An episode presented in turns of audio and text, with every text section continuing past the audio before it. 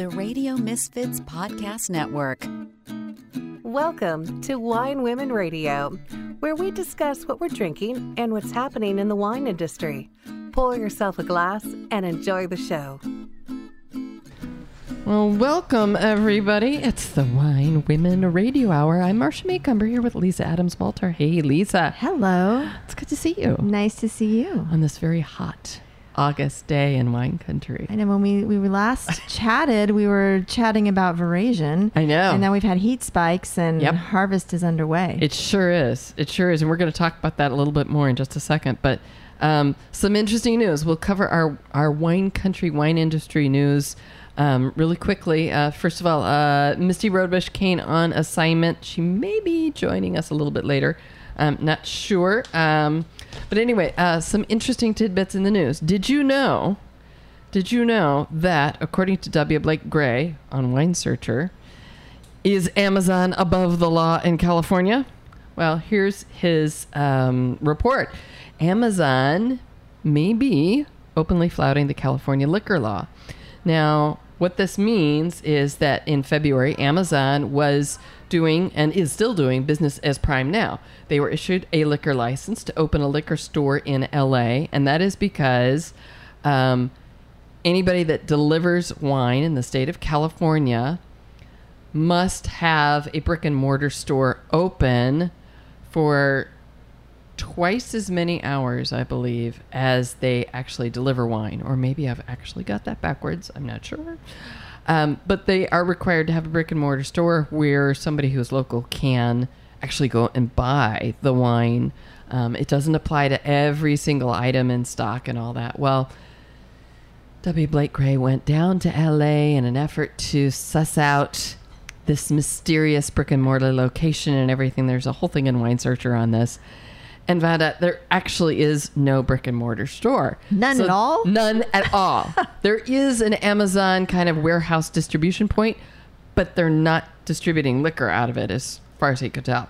Da-da-da. Right. Da-da-da. and this gets to the issue with California ABC um, about whether or not they knowingly filed their application knowing that they were not going to do that, which is a really big violation. So this has triggered an ABC investigation.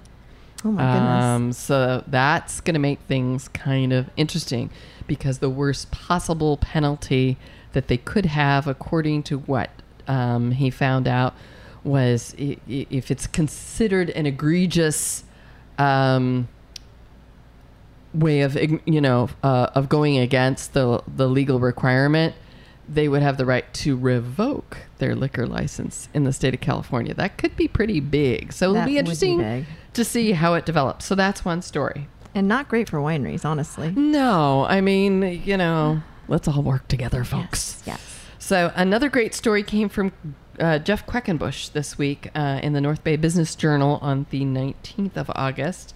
Um, and he was reporting about the state of the local wine industry panel at Impact Napa, which is a conference that was held on the 20th. I- Well, that's kind of interesting. I noticed the date. li- I just noticed the date line on the story is day before the date of the conference. So I'm not sure how that works. But anywhere, this was about um, a discussion of the areas of concern where wine business is in the business cycle and how trade policies outside of California are impacting local vintners and what rising costs of labor and grapes are going to do to the bottom line.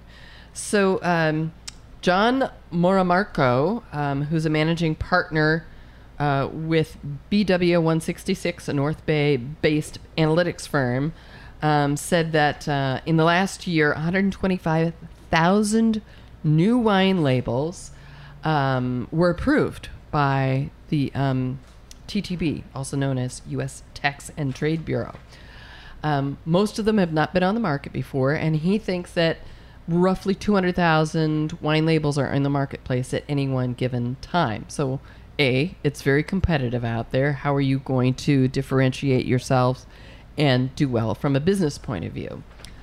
Um, so, there was a whole lot of speculation and discussion of a lot of statistics that I am not going to go through um, about how many millions of cases of wine that was and how much sales that was.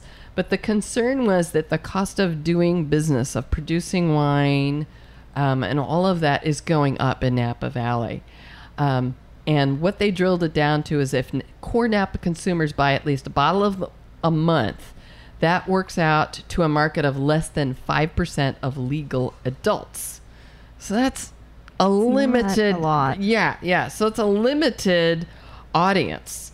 Um, and they were talking about how um, when they look at the volume for all of Napa cabs and all that type of thing, and the and the average prices, the average retail price is stated to be thirty one dollars and thirty four cents for a bottle.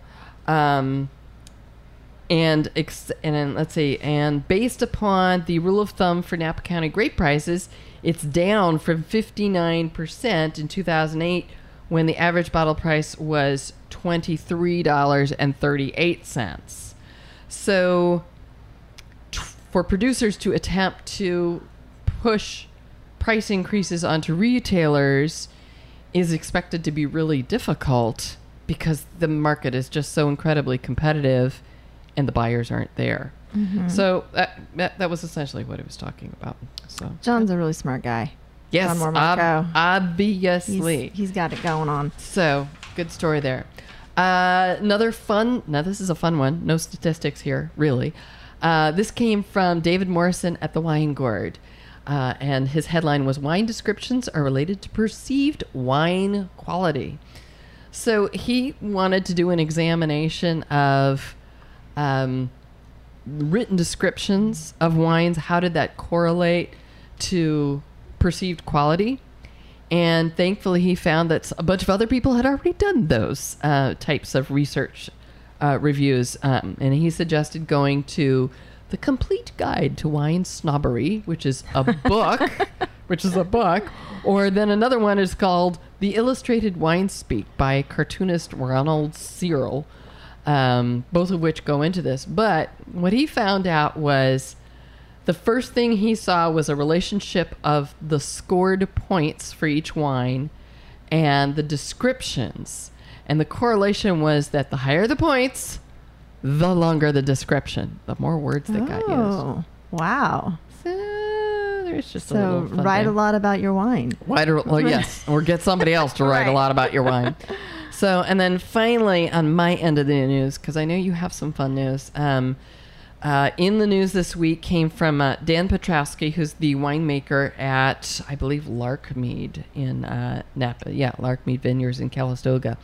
Steps Napa wineries can take to address climate change. So, um, they held uh, a little mini conference um, more than a week ago, I think. Uh, and it was called the Future of Cabernet Climate Change, a salon session that was held and discussing this. And um, they noted uh, the four major areas that get impacted by climate change is water, temperature, workforce, and terroir um, and how those things are going to change. So this is an ongoing discussion that they are going to have. But what I noted at the end of this article that he reported on is that um, actually Jackson Family Wines has been doing a fair amount of climate change studies. Um, and the biggest thing that they found out was that their company's carbon footprint can be reduced the most by anybody want to guess what the simplest action is? Water? Water. Okay, that's a really good guess because they did talk about that. But I know it wasn't fair to give you that quiz, but you know, I was trying to have some fun. Um, if uh, uh, Jackson Family Wines, which is a parent company of Kendall Jackson brand and La Crema and several others, they found out if they shaved two ounces off of each glass bottle for Kendall Jackson and La Crema, they would reduce their greenhouse gas emissions cumulatively across the entire organization by four or five percent and save more than a million dollars a year. Holy cow. So this just goes to show you the industry's been looking more and more at alternative packaging, cans, Definitely. all those different types of things. Um, and I, I think that's just an important point to note because our climate is changing dramatically. This week we've been hearing a lot about the Amazon having massive fires, Fires, burning, and yeah. it's just kind of insane. It is. Well, Ro- you know, Robin Lail of Lail Vineyards has led the charge in the Yeah. entire United States as the ambassador for Porto Protocol, which the Napa Valley Vintners recently adopted, which was terrific. And that is all about, you know, reducing carbon footprint and you know helping with climate change. And as an you know for the whole Napa Valley Vintners organization to take that on, I think it's very very positive. And then I just noted recently, Esther Mobley of the San Francisco Chronicle wrote a story about that, about climate change and cooler cooler Right. climate Cabernets and Cabernet being planted a lot more in southern Yeah. regions where you would normally find Pinot Noir or Chardonnay because these vintners are looking forward and they realize that Things times are, shifting. changing. Yep, Definitely. Yep, they Yeah. sure are. So, and I super imagine interesting. so we're going to see it not only in the vineyards, which we're going to hear about more from our guest in just a minute, Mm-hmm. but we're going to see it in, in packaging changes and all kinds of things. I imagine, Right. um, as everybody tries to figure out how can we do our part. Mm-hmm. Um, to help keep us at that magic number. The magic number is 1.5 degrees. We have to stay below an increase of 1.5 degrees by the end of the century. It might be within, Wow. it might be by 2050. I cannot remember off the top of my head, but Mhm. um, it's going to take everybody Yeah. to do it. Yeah, And you it's had, important. you had some other news of Well, fun things just- going on I just in wanted Napa. to mention the Napa Valley grape growers. Mhm. Um, are, they're hosting their 12th annual 12th annual Harvest Stomp this weekend, which is a big party, um, which is taking place at Pine Ridge, and um, which is kind Exciting of fun. on Silverado. Yes, at the Pine Ridge Rutherford Ridge Vineyard, which was the original site of the 1980s Napa Valley Grape Growers Chili Ball. So they're kind of doing a little throwback by doing it there. And it will raise money for um, a farm worker foundation, which is great. Wonderful. Um, it's invitation only, but there is a wait list. So you can go to napagrowers.org and um, Okay. add your name to the wait list in case some space opens up. But um, they, they have an e auction, a silent auction. There are ways to participate even if you aren't attending to support this important cause. And as we'd mentioned at the beginning of the show, since harvest has begun, this is kind of a nice way that the, the grape growers are celebrating and getting it all going before they're just going 24 7. Oh yeah, as they will be solidly for Yeah. many many weeks to come. So that's a biggie. So that's our Yeah. that's, that's our news of the That's week, which is really pretty cool. Um, so time to introduce our guest, who's really cool. So I am take it away. Super take pleased it away, Lisa. to introduce Diana Eakle Hawkins, who is Woo. the owner general manager of Pope Valley Winery, or an owner, right? Co-owner. Um, and Welcome, Diana, Diana. I'm going to let her tell us a bit about herself. but she's a third generation winery owner who was born and raised in Pope Valley on her family's ranch, the Eakle Ranch. And she graduated from California State, California State University, Chico, in agricultural business and is involved in many of the family's businesses, including vineyard management and construction and trucking, as well as running Pope Valley Winery. So, welcome, Diana. It's so lovely to have you here. Thank you Woohoo. guys. I appreciate being here. it's we great. love having Yeah, you here. so it's tell- great. Tell us a little more about yourself and about Pope Valley Winery. So Pope Valley is really awesome. It's in the northeast corner of Napa, and it's kind of a throwback to how Napa used to be. So I brought some lovely Sauvignon Blanc for you guys Let me today. get it. One And of my it's- Get little favorites. Actually, we picked last night from this vineyard too. And Wow. So we officially kicked off harvest today. So Oh, oh, listen to that, like a little I know, cheers. little, little clink there. We'll get it. Thank and get, you. Get Yeah. poured here. Yes, What a picked last wine. night. we picked Woohoo. last night, and so ah. and that is the beauty of being vertically integrated is we have our own crews, we farm for ourselves and other people, but it allows us to bring the fruit in when we think it's ready and when it's best for the wine. Oh, wonderful, wonderful. This is, smells beautiful. So It sure this does. is is this a is this It's a a- 2018? It's a 2018 Clink. Sauvignon Blanc, and it is all Cheers. stainless, nice, crisp, clean, refreshing. I kind of call it the summer pool wine by the lake, Oh, barbecue sure in your backyard. Beautiful. That's the thing about the temperature right now. It's high 90s, I think, outside. Um, 94 as I drove 94 into is- town. okay. I, I was guessing. Uh, I quaff this stuff at that temperature. I know. Well, It's we're over at like 107 in Yeah. Pope Valley, while you guys are in your 94. I so- Diana, for our listeners who may be further afield than locally, um, tell tell them geographically a little bit about where Pope Valley actually is and and a how it got its name. It's got a Yeah. great history that you provide on your website. Pope Valley is in the northeast corner of Napa Valley. We're kind of a hillside valley nestled above the Napa Valley floor, but below Howell Mountain. So when you kind of think of a hillside valley just tucked in there, that would be us. We have some amazing soils. We grow really great Cab, Sauvignon Blanc, some of the lighter wines, not so much, but Sangiovese thrives. We do a really nice rosé in Sangio. We do have the hottest summers and coldest winters. but Extreme it- temperatures. yeah, extreme temperatures, great soil. You can when you know how to farm there, which is the beauty of growing up there, is you learn it from the ground up. You can produce some really amazing wines and re- really is great beautiful. grapes. Yeah, this So- is delicious. I'm a huge Sauvignon Blanc fan, so this is really a treat. Thank you. Yeah, it's beautiful. Yeah, and the winery was established in 1897 as a gravity flow winery, and so they it has so much history and so much folklore, which is always Oh my the fun goodness. thing.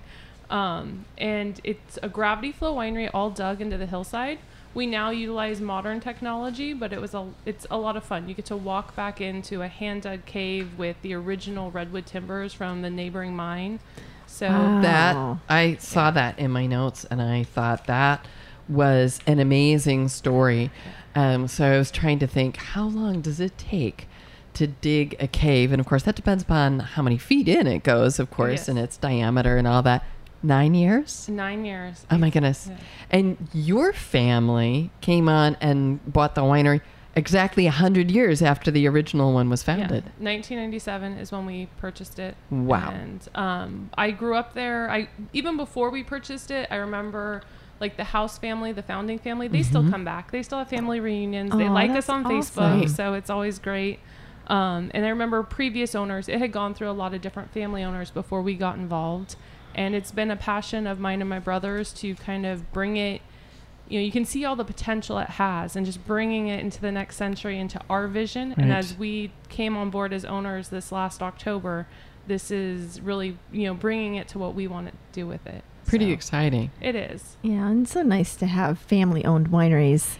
Still. Yes, my Yes. favorite. As, as long as humanly possible. well and that's kind of our thing is we really like the throwback to old napa is you get great wine great hospitality you get to come out and just experience things that you don't like right now we're doing our harvest schedule tours so if you check out our facebook page or our website we have mm-hmm. our harvest schedule up there you can come out and actually go on the crush pad see us picking see us harvesting stuff that i got to see as a little kid and so i mean i know that's on some Nice. people's bucket list you get to come and watch it all oh, that's so Fun, fun. stuff. Really And so nice. again, that's Pope Valley winery.com really easy to find really easy name to remember named after julian pope a man Correct. who had quite the meandering path from i'm trying to remember somewhere east coast but then to mexico and san diego and then he got a land grant from the mexicans Yeah, and General Vallejo, and yeah, Very so he he there was him, and then Chiles, uh, Mr. Chiles, and there's a whole lot of history. Chiles There's- Valley, yeah, right. Mm-hmm. Chiles Valley, our neighboring valley. Um, our history kind of started with the House family, Mhm. and they founded it. And there's a whole folklore about bootlegging for Al Capone, and then they realized that probably was not the best life lesson. yeah I, I they, saw they got your- out in time, apparently. I- I- yeah, I saw in your winery information that um, it was kind of a a school a school relationship with some of Al's guys or something, and then when there was some sort of a realization that Al was eliminating people who maybe hadn't paid up or wasn't happy with, um, the House family went. Good time to sever relationships. yeah, I think they served in the military, and there's so much. It, it's fun because you get all this folklore about the families and about the history, and it just kind of be, creates its own. Right. You get to go there. We have the big oak tree. People can bring picnics, and we Oh, have long great. games. and- Really, really nice. And you were Diana. You were talking a little earlier about the hospitality and the harvest event stuff coming up. Let's make sure our listeners know a little bit more about how to find you in Pope Valley and um, come by for a visit because you say right off the top, the top of the top of the bat. That's not the right way to say it. You say right off the beginning of the website, hey, most people just go up and down 29 or Silverado and they don't really, you know, necessarily, unless they know to look for, you know, you guys, they're not necessarily looking and, and they could be missing out on a huge piece of California history. Well, you're definitely missing out if you don't come visit us. so we'll say that the wines are always great, and Um, yeah. We are open seven days a week from 10 to 5. No appointments are necessary. We're grandfathered in, so we have one of the oldest use permits in Napa County. We were open before Prohibition, so we are definitely up there. In I mean, of this is serious. This is there's serious history. I think Yes. there's less. Did you say a less than a dozen families with this kind of winery history? Correct. And we were operating before Prohibition. Wow. Not under my family, but it's still there. I remember being there as a little girl too. And then once we purchased the winery, family labor was huge. So we're in the Oh, that's grapes. so nice. Nice. But seven days a week, you can bring a picnic. We have different tastings you can do. We have two different flights to pick from, thirty dollars.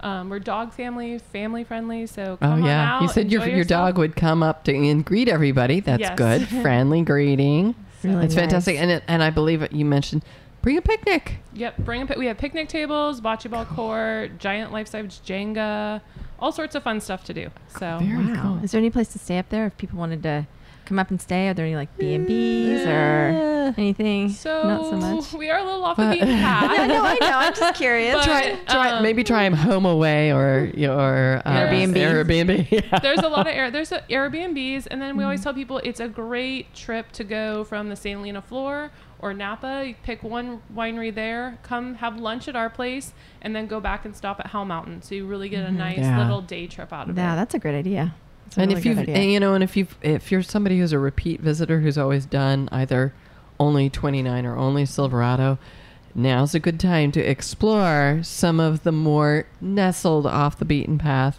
wineries and all that. yes yeah, and, And I- Go ahead. Oh, no, I was just gonna say there are n- not many small production family-owned wineries that are open every day like you are. I think that's pretty rare, which is really nice. it is really rare and it wasn't always the case but that is something my brother and i are very big on is we know you're driving off the beaten path we know you're coming to visit us and it's amazing when you drop down through howell mountain or through chiles valley and just see those vineyards and just the untouched natural beauty of pope valley in that area of napa it's something you don't see just on the silverado trail you see less wineries more vineyards you see cows still I was gonna say other agriculture So, too, yeah, right? That's what's so awesome about Pope And- Valley. Yeah, and we still have the remnants of the walnut orchard because they used to do walnuts and Oh, olives cool. and everything. We still have the blacksmith shop on site, Oh, that's so people get to tour that and. Um, I grew up picking walnuts in the fall, every fall in Napa, Oh, to earn my ski trips. For my girlfriend's dad owned a walnut orchard. He'd in fifty cents a flat. That was it. Child.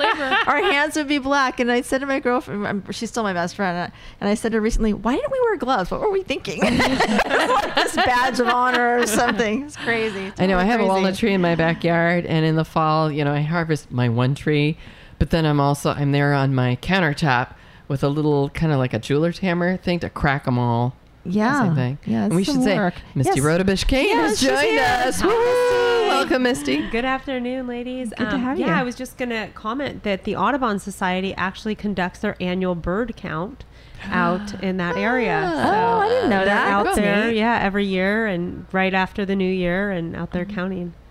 Very cool. And they do that here in Sonoma too. I think, I think so, down by too. Vian- Right. Viansa is down there. They do a bird Right. count. Yeah. Right. Right. Because they're right know over the that's marshes in and Napa. everything. That's Yeah. really kind of that's that makes sense because it's rural and it's not It's interrupted rural, by mhm. you know a town or people or Yeah, and you know. have the Napa Valley Land Trust has the Wantrup Preserve there. oh So- okay really so cool big stuff. Uh, Yeah. You know, and with the with the North Bay marshes, um, you know, so close. The bird, the, you know, it's bird haven. mm-hmm. um, like crazy. So it's fun stuff. So, uh, Mi- oh, Misty, we need to get you a glass, girl. Yeah, I'm looking Here, at you these guys wines. talk. I'm going to get you a fantastic. glass. so yeah we will so um would you like to tell us about your vineyard sites and the differences between them Yeah, we have. So one really nice thing too is we have all our own vineyards. So we have our Echo Ranch, which is where the majority of our grapes are produced. We have Sauvignon Blanc, Merlot, Cabernet, Sangiovese, and a little Petit Verdot. And then we also have our estate fruit, which is a small, tiny block of Zin that we produce for our wine club, and then uh, estate Cabernet as well. okay So, and it's really Pope Valley is a really nice long valley, and it's really interesting to see the differences. But we actually get colder at our Echo Ranch, which is to the southern of um, southern area of Pope Valley, than we do actually at the winery. Okay. So it's a little bit different. The soils are a little bit different. You have a little bit more clay um, farther down into the valley. mm-hmm. all right so I- how, I- how is this working with your brother Is there is there still sibling, rivalry? rivalry, yeah. Is there? Uh, No. I told you I didn't want to do that. You know. oh, he's just my brother. Yeah. Well, David and I are actually amazing team. We are actually kind of like two sides to the coin. I do the paperwork, the marketing, the in the office, back behind the scenes, and he's the boots on the ground into production. And it, it is a lot of fun. We grew up together. My dad was very big on you guys figure out how to get along because you're in it for the long haul. That's awesome. It's a lesson I teach my kids. And I mean, you're always going to disagree. I just we don't always have the same ideas for the same thing, but you work it out and you figure out what's ideally the best way to go. So I'm curious, what is your brother saying about yields for the 2019 vintage? Have you been hearing like, oh, it looks like it's going to be Every- back to normal? I say with air quotes, or is it? Oh, it's a little more than I expected, and So we thought it was going to be fairly heavy again after the few heavy years, which Mhm. you can see through the industry as everybody Yeah. is posting grapes for sale. right. But there's also the mildew in the Napa Valley Right. floor, so that's impacting, I think, the quality, which is in turn going to impact your yields. Because if wineries are going to reject it for mildew, we're lucky; we're a little bit warmer, and Mm-hmm. we did a lot of, you know, p- um, leaf picking and stuff. So we had very, very little mildew, if none at all.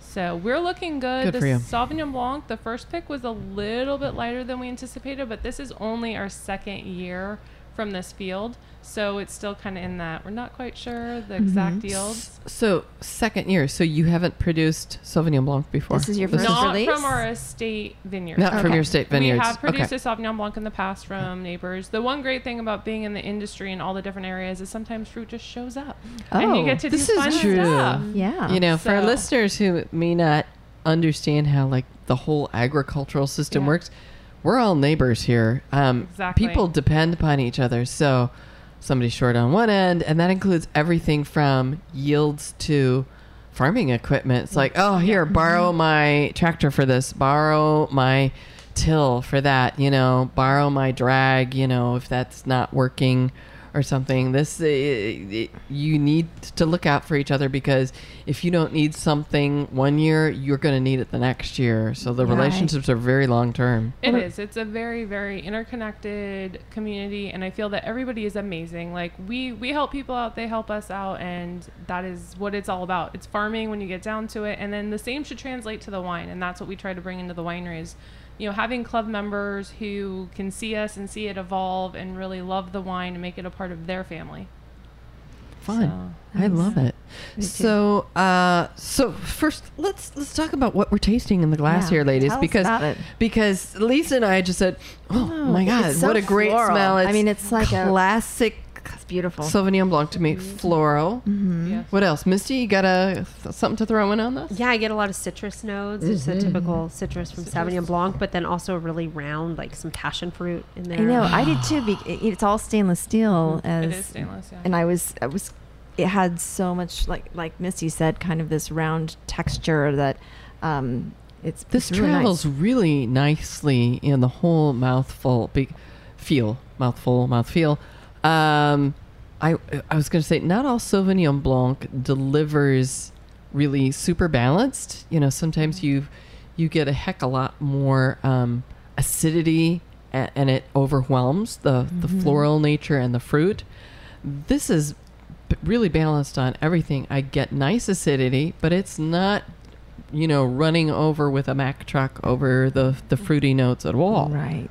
Yeah. I love that. Thank you. Yeah. That was our my brother's goal was he really wanted a nice, crisp, clean, something you can really enjoy and drink on a daily basis. Um, This is especially with the heat, you know, just go home, Right.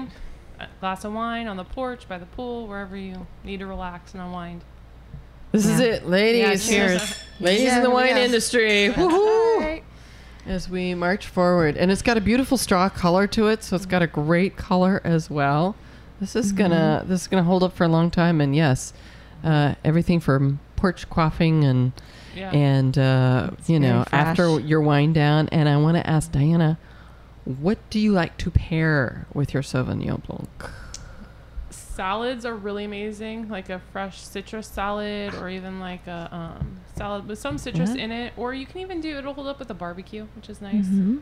I just had a, well with some last night an amazing Peruvian quinoa salad with some um, Oh, cucumbers yes. and lime. Yes, go. and yes, That would yes. be All of A those. little bit of um, yeah, the soft cheeses, and it was fantastic. I was thinking like grilled shrimp tacos. Yeah. Be really Yeah. good with like a mango salsa, something like Ooh. that. Mhm. That would be peach salsa. Salsas. yeah. This would be fantastic with Mhm. all of those. The spice. And even I would say even with a lot of chicken dishes, and if you were a chicken into um, a creamy sauce for your chicken, particularly a lemon Mm. cream Oh, based sauce Really well. Totally cut with through dill that. Yeah. and things like Mhm. that, um, perfect pairing for that. So if you're a fan of that type of a dish, it's Yeah. a great, great, great way to go. The one with salmon Yummy. too. Mhm. hmm Ooh, yeah. salmon, Salmon. last night. Yeah, so I'm, I'm loving my Sauvignon Blancs right now with grains. Like I'm trying all kinds of different grains, and I'm like getting into the ancient grains, and I'm like, oh, this is a wonderful with Sauvignon Blanc. So it's it's a lot of fun. Yeah. It doesn't have to just pair with your Right. proteins. you know. And I'd also Right. say Lisa and I have been talking a lot about baked dishes. We're we're, we're working towards our um, podcast on baked Baking. goods and um, Oh, wine pairing. Yep. And so I could definitely see this beautiful Sauvignon Blanc from Pope Valley Winery paired with a variety of fruit-based tarts Yes. Mhm. and sure. pies. Yeah. Um, so everything from strawberries to if you were doing, you know, a lemon tart, if you're Right. doing even an apple tart, Apple um, tart. all those things would be marvelous. Blueberry tarts might be a little on the strong side, but um, Peaches. you know, I Peaches peaches. there you go. That was I what I, just was trying to think of, peach and I couldn't yeah. grab it. Or pears. Pears would be good. Yeah, or with like some a cheese. like one of those pizzas with um, pear on it and prosciutto. Yes, and Oh, prosciutto. and arugula. Yeah. that'd be Oh, yeah. good. So, like, Now I'm Oh. hungry. That, there you "Oh, go. Oh. be hungry. I now, now you've got me in the mood for um, uh, uh, pear, pear and prosciutto wraps and things like Mhm, that. mhm. That would are be so really good. all of that would be fantastic with And- the Sauvignon Blanc. And with this heat like we have today, there's nothing that pairs better than some prosciutto and melon. So Yeah. Mhm. Oh yeah. Some and that's so Thank you. simple, Melon. easy, and delicious. Sure, Yeah. So very, Yeah. very cool pairing. So how much And- of this wine is made? Sorry. Thank you. Martha. No, Yeah. that's- we did about 600 cases. okay. So, Fabulous. for our first run, and then it'll go up from there. It'll be one of our staples. So, Excellent. Is it Very, very cool. Available only at the winery. um, we do have a few distributors throughout Mhm. California and then a few states. So, Okay. this one is one of our distributed wines. We do have some that are um, winery only, some of our smaller production, but Nice. Well, and thank it you for bringing this. retails for twenty dollars a bottle. So it's Gosh. definitely Yeah. one of those. You know, I think I need to It's make a a, day trip. yes, it would be cool. And for uh, we'll we'll put a picture out on the um, web page and all that, and Instagram and all that. But there's a beautiful um, illustration slash etching, however you want to call it, of the winery, um, and, and you can see really very clearly, ladies, the um, the three story gravity based Right. um, winery, which is Yeah. you know that that's what you had to do back Right. in 1897. yes, Um, 'cause- how it was yeah. produced. Exactly. And so we actually added this label when we redesigned it. One of our neighbors had brought back the one of the originals weights and measures seal from the 1800s, early 1900s. And so what you see in the corner is the stamp from the sta- Oh, par- yeah. a partial stamp I of was the wondering. state. Embossed. We yeah. were the main way station for that area, um, going to Sa- for the port of San Francisco way back when. oh my goodness. Oh, wow. So a little bit of history. There's Very really cool. there's really cool stuff and Mm-hmm. and although I think uh, now I'm going off of memory because I could dig through the pages here, but the original Locoallomi is that the right way to say it? Locoallomi. Yeah, there's some. Some people say it's Localoma. Some Lo- people say okay. it's Locoallomi. So that was the land grant Yes. originally given to Julian Pope. Julian Pope. Mhm. Uh, and then the House family came along after that, and they Yes. had, was it something like 200 something original acres? Yes, and- it was a little bit over 200, and then it came down like 120 is what it was for quite a number of years, and then it went through a number of families and broke apart to where we now Mhm. have the 40 acres, and then our main ranch. Where we farm the majority of our vineyards is down on, on Hardin Road, Mhm. and we have 80 acres there. Right. Okay. Right. So it's still it's still a considerable amount to Yeah. work with, and that's a lot of farming. well, yeah, we well that's hence the farming company. Right. So it, that's Yeah. kind of how it all evolved. Is we are off the beaten path in wanting to produce the best wine. You have to start in the vineyards. Yeah. So we created Eakle Vineyard Management, and we have a number of crews. We farm for ourselves. We farm for other people, and it really allows us to put, you know, farm the best grape possible to make the best wine. Sure is. And we're certainly getting it here in the glass. Thank you. So, for some of our listeners who might be unfamiliar, um, Pope Valley Winery is uh, three quarters of a thousand feet, meaning more than the 750 feet above sea level. This is their half. You remember where Yeah. she was talking about halfway between the valley floor and Howell Mountain. Um, and that also means, you know, you go halfway up, you're going to have different soils. And I've been really intrigued in your press information on the soil composition because I was not a geology major and barely made it through, what was that called? Earth, earth something Earth class, or sciences, you know, in high school. Yeah. Bressa Dibble Complex is the name given to the, I guess, the balance of the type of rocks that you have, the type of soil. Yeah. This one's grown on our Eakle Family Ranch. Mm-hmm. So that's the soil we have over there. Pope Valley has a couple different types of soil running throughout it. Mhm. You have some clays, you have some loam, loams, and where the winery is itself, we do have some shale, which is where the they dug the cellar, and you have that nice big blue shale. And the fun thing, geology majors actually do come out, and they love to go in Oh, the wow. cave because we have all the exposed sides, so you can see layer upon layer and all that geology and rock history in the rock formations inside the cellar. Oh, what fun. That's really So, cool. Diana, I had, I had a question on some of the notes. So, exactly what you're talking about. Yeah. You you noted that in your childhood you referred to them as the sparkles, which I love. So this is the way this is the way the natural water that you know is it Yeah. spring water? Or is it just is it naturally percolates through the system? Um, it shows on the on the cave walls essentially. Yeah, you get the sparkling of the walls from the type of rocks, the um, shale that's there, and then we have some lovely banana slugs that share our cellar. and when I was little, It got to be big, I bet. yeah, and before I before my family actually owned the winery, we were there with one of the previous owners. I remember being about four or five and being all the walls just glittered, and I wasn't. I thought there was goodness. fairies. I thought I found a fairy. Aw. ah, I That's so love that. I love So that do you analogy. Have That's barrels great. aging in your, we do. in your cave? We have about 300 barrels aging in our cellar today. Oh, you have a big you have a big Oh, they pack Cave. it pretty tall. well, as we, as as Diana told us before, nine years to dig the cave. Yes. that's mm-hmm. before we had modern mechanized all- equipment to make caves. Yeah, there was a lot of mining in the area, so it was all hand mined. We have some of the ore carts still on the property. Um, we have a lot of You have a whole tools. blacksmith uh, Yes, shop on the property. That's amazing. Nobody's actually using the back blacksmith shop, are they? N- No, you could. We do plan with like Napa Historical Society runs the other blacksmith shop in Pope Valley. Uh-huh. One of the brothers of the House family. There was two brothers, and they run the other one. And we plan on doing demonstrations for like an open house Cool. type thing. Very and nice. We do tours with the Napa Historical Society as well occasionally. So Well, that's Very cool. That's See, really all, cool. all the reasons, Really folks, Yeah. for you to, amazing. to set aside time and put it on your schedule for your next visit to go to Pope Valley Winery. yeah. PopeValleyWinery.com for your visit because you can really dig in on this history. And this is not the kind of history that you can get from the latest corporate acquisition no. of some. I mean, this is serious. This is the- this is the real more deal. than a hundred years old kind of history. And um, one thing your site doesn't say, and I don't know if you Uh-huh. know or it's just not quite, you know, kosher completely, but we won't tell anybody. Were your caves dug by local Chinese labor? Yes. Because that was, I mean, that was the common way that it was done, and I know the other caves of that same period Well, it dug was by a lot Chinese of- laborers. Chinese mining or Chinese Yeah. camps, mining Mhm. camps. So there was a lot. It's actually really neat. If you go up the road a little ways, they have like old bridges and Mhm. stonework that is just amazing. That you're like, how did Right. engineering marvels? How did they do this with their technology and all Yeah. hand Yeah. dug and pickaxes? What was being mined So- there?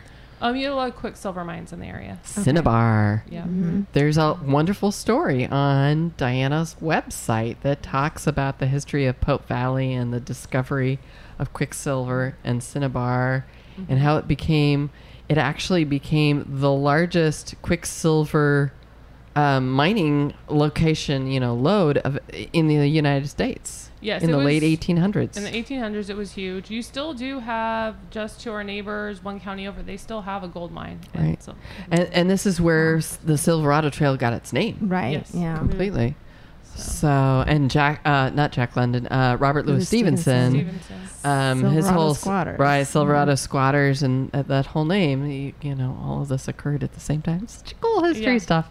And it's fun. It's something you don't get to see. Like I say, you come off the beaten path, and this whole authentic old Napa, you get to really delve into the history of it. And we try to keep a little bit modern spin and great wines, but you still get all. It's very cool stuff. Yeah, every time I head out there, I'm always questioning myself. Am I still in California? I know. It's Like, really it's, cool. it's It is amazing. cool. Yeah, you're it really. It is. It's You very see all the grapevines. You know. Yeah. Okay, so Diana, you've got some more wine that you brought from Pope Valley Winery with you. You've got a. Merlot.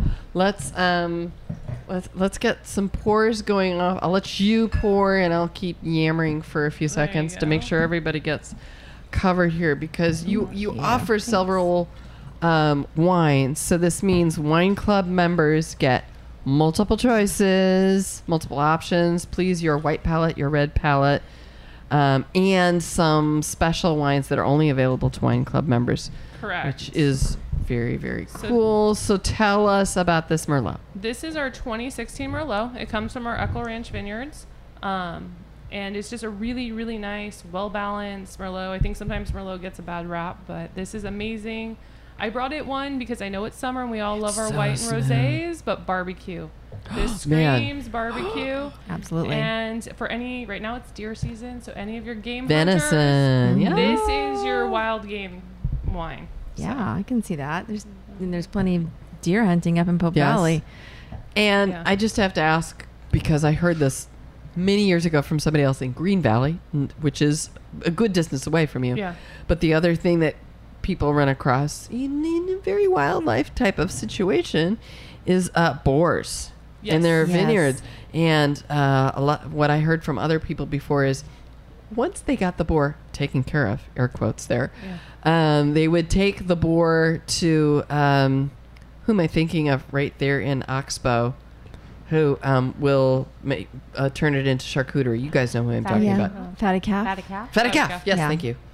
This is because I don't live in Napa anymore, so I don't think about na- n- uh, fatted calf all the time. And they would take their boars over there.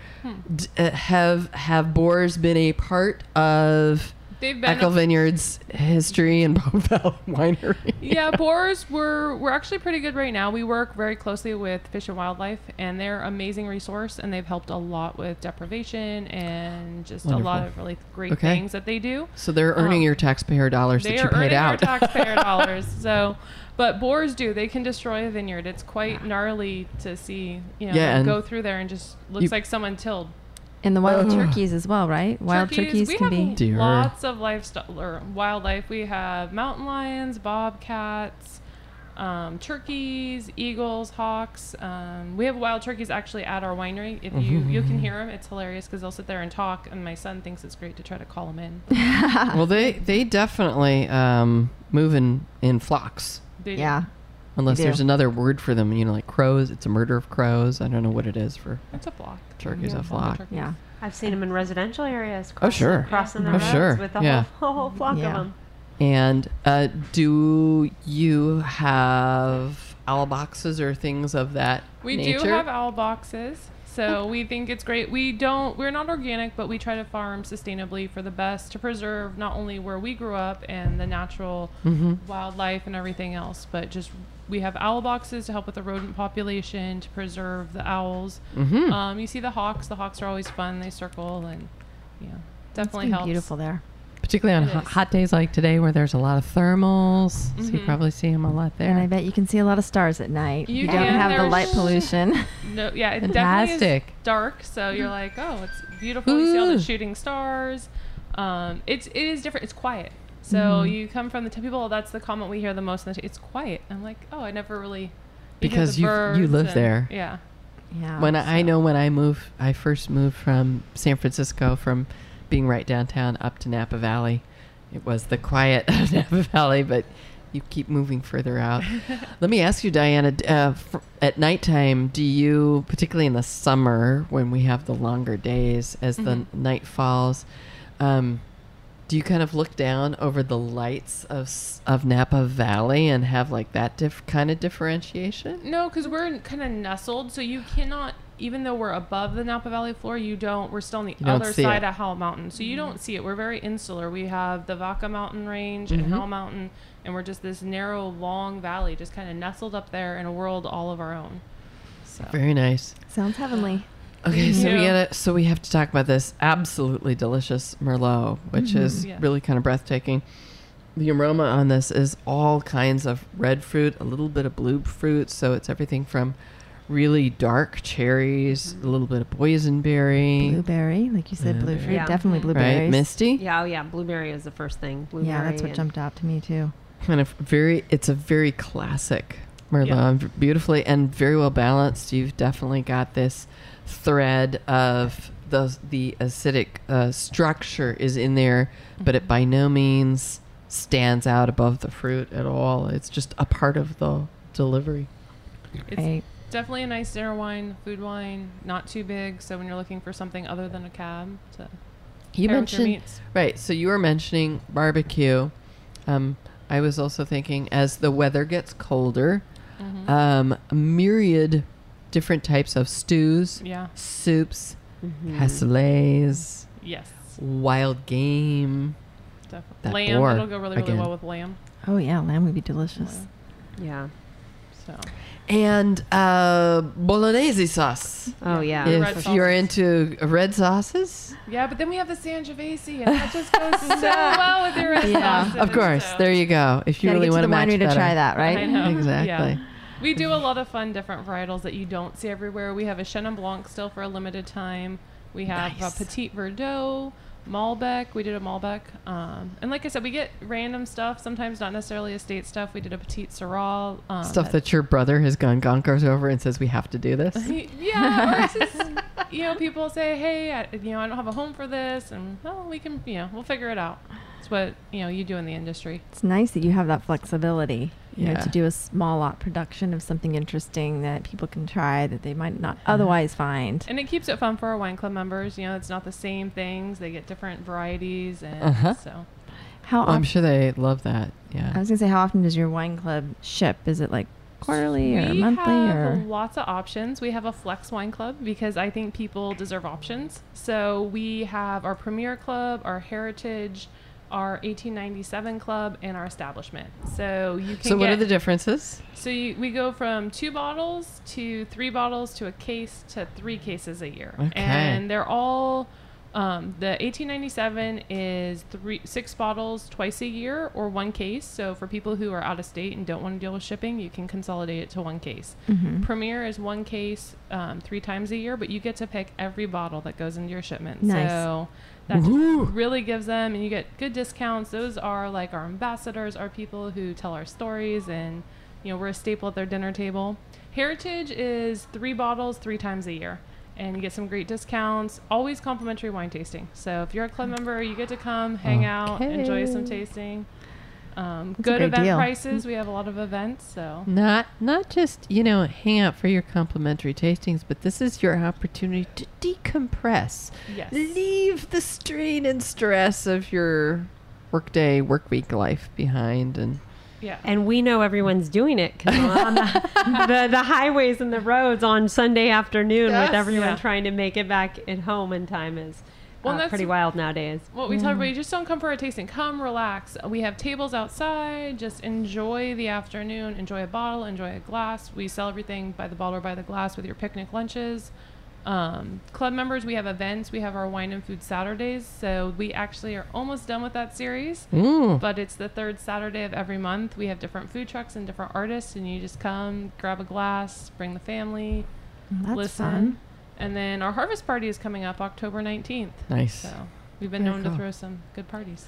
So again, folks, all you got to do is go to popevalleywinery.com to learn more information about all these events or join the wine club and all those things. And as we are wine women, uh, we put a little emphasis on women and their careers in wine because we're a minority still in the wine industry, and then particularly in your role as general manager Yes. for a winery. What are some of the, you know, for uh, some of the students or the up and coming ladies in the industry who might going, "Ah, how the heck do I get ahead and achieve my dreams? What do you, what do you want to, uh, kind of advice do you want to impart here? Always stick to your guns, I guess, would be the biggest Yeah, one. I and love it. like that. Network. Use your fellow. Mhm. Use your resources. Use the people around you. Um, mingle and just don't ever doubt where you're capable of. Like I tell my daughter. I mean, I grew up in it, and I didn't grow in just the wine industry. We grew in the heavy development for wine industry, where I was on a tractor. I mean, you do not see. I run for our trucking. I run our entire trucking schedule for harvest for our clients and for ourselves, and so it's not something you see every day. And it's just knowing you're capable of it and really sticking to your guns and never doubting it. And That's that's great a, that's a great comment. Yeah, trust your intuition. I find myself even, you know, not in Yeah. the general manager role, but still, you know, oftentimes like someone will come in there and they'll doubt you and you'll say, "Oh, okay, well, all right." And then afterwards you're like, "Oh, darn it, I should have went with what I thought." Yeah. That's so funny you say that because uh, another colleague of mine, not in the wine industry, um, she had always wanted to um, own another business, you know, related. And um, when she looked into it five years ago, um, she, she was kind of ready to make the leap. And she talked with a consultant, male consultant, and I just say that because he said to her, "Oh, this is this is such a hard. You don't want to be buying this. You don't. You know, it was all no, no, no."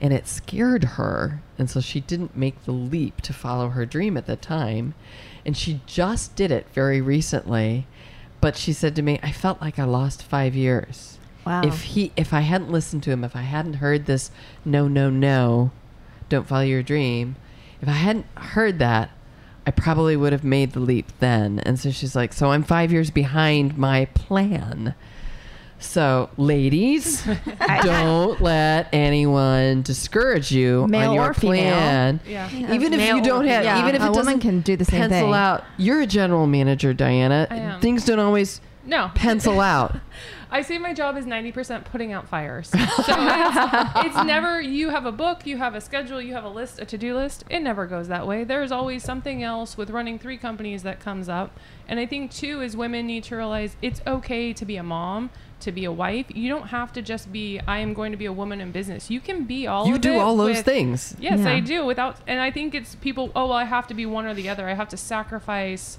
you know, doing the domestic stuff or doing this. You don't. You can do it all. So yeah. you can do it all you probably have a lot of plates to spin if you're doing many many many many And you things can- but, but you're but diana you're an example you're doing it mm-hmm. all yeah. And- yeah, and you focus misty you and lisa are doing it all Yeah, you Yeah. focus on what what you know what the priority is at time, what's important. Your balance shifts at times. Sometimes you know families up front, and then other times you know you have other things that are pressing. It's just mm-hmm. it's a big balancing act. It is. And I always tell people is. it's let's figure out one problem at one time. Fix one problem, then go on to your next. You can have There you a go. whole list of to dos, but fix one problem at a time. That's The thing that more I- great advice. And the thing that I love about being a, a woman in business at this point in my career is that I feel like everything's an onion. Like we Keep peeling it and back we and keep the- peeling the layers and peeling it Yes. back, and then one small project is like a week long project, and we're like, oh, but at least we're doing it right. And Yeah. you know, That's great. And your to-do list is never done. I mean, I had I start out the morning with a big list, and I try to get the most of it done. And there will still be stuff on there, but it'll be there tomorrow. And you Mhm. just balance. Try to balance. Definitely. Very, very cool. Well, Diana, we're just about out of time. Is No there problem. anything else that you want to add in before we got to go? Um, just I guarantee you, the drive is worth it. the So- drive is, Uh, there you go, it. folks. The drive is worth it into Pope Valley, popevalleywinery.com. Lisa, you had I'm, something I'm you gonna wanted go to add. visit, and I do, I don't want to forget to mention that we are um, taping our podcast today from the panel. Thank you. Sonoma. Thank you. so Thank you. I wanted Oh, 'cause I was to give, give a shout out to the panel who Yes. graciously hosts us in their They beautiful do. loft each week. They do. Uh, go to panelwines.com to learn more. Um, we have this private tasting room to do our recordings in, which is fantastic. They have a wine club, um, which is international, which you can join. Um, they sell wine by the glass. They have a wine shop here. They're open Tuesday to Friday, 3 to 9 o'c- o'clock, and Saturday, noon to 9 p.m. Uh, again, panelwines.com. Thank you for the reminder, Yeah. Lisa. All right, listeners, have a fantastic week Thanks, and Diana, cheers to you. Cheers to you, Diana, for bringing all this lovely wine for us. And we really want to thank you for being Oh, here. thank you guys Yeah. for having us. It's It's a been really great. Listeners, thank you for tuning in. We really appreciate it. Thank you, Lisa Thanks. and Misty. Bye-bye. Yeah, All th- right, thank you, and join us. We have a big Ooh, harvest subscribe. celebration too at St. Supéry. So join us on September 21st. Um, information's on the website. Wonderful. Oh, harvest There you celebrations coming. So Yeah, because it's that season. All right, folks, have a fantastic weekend and a great week.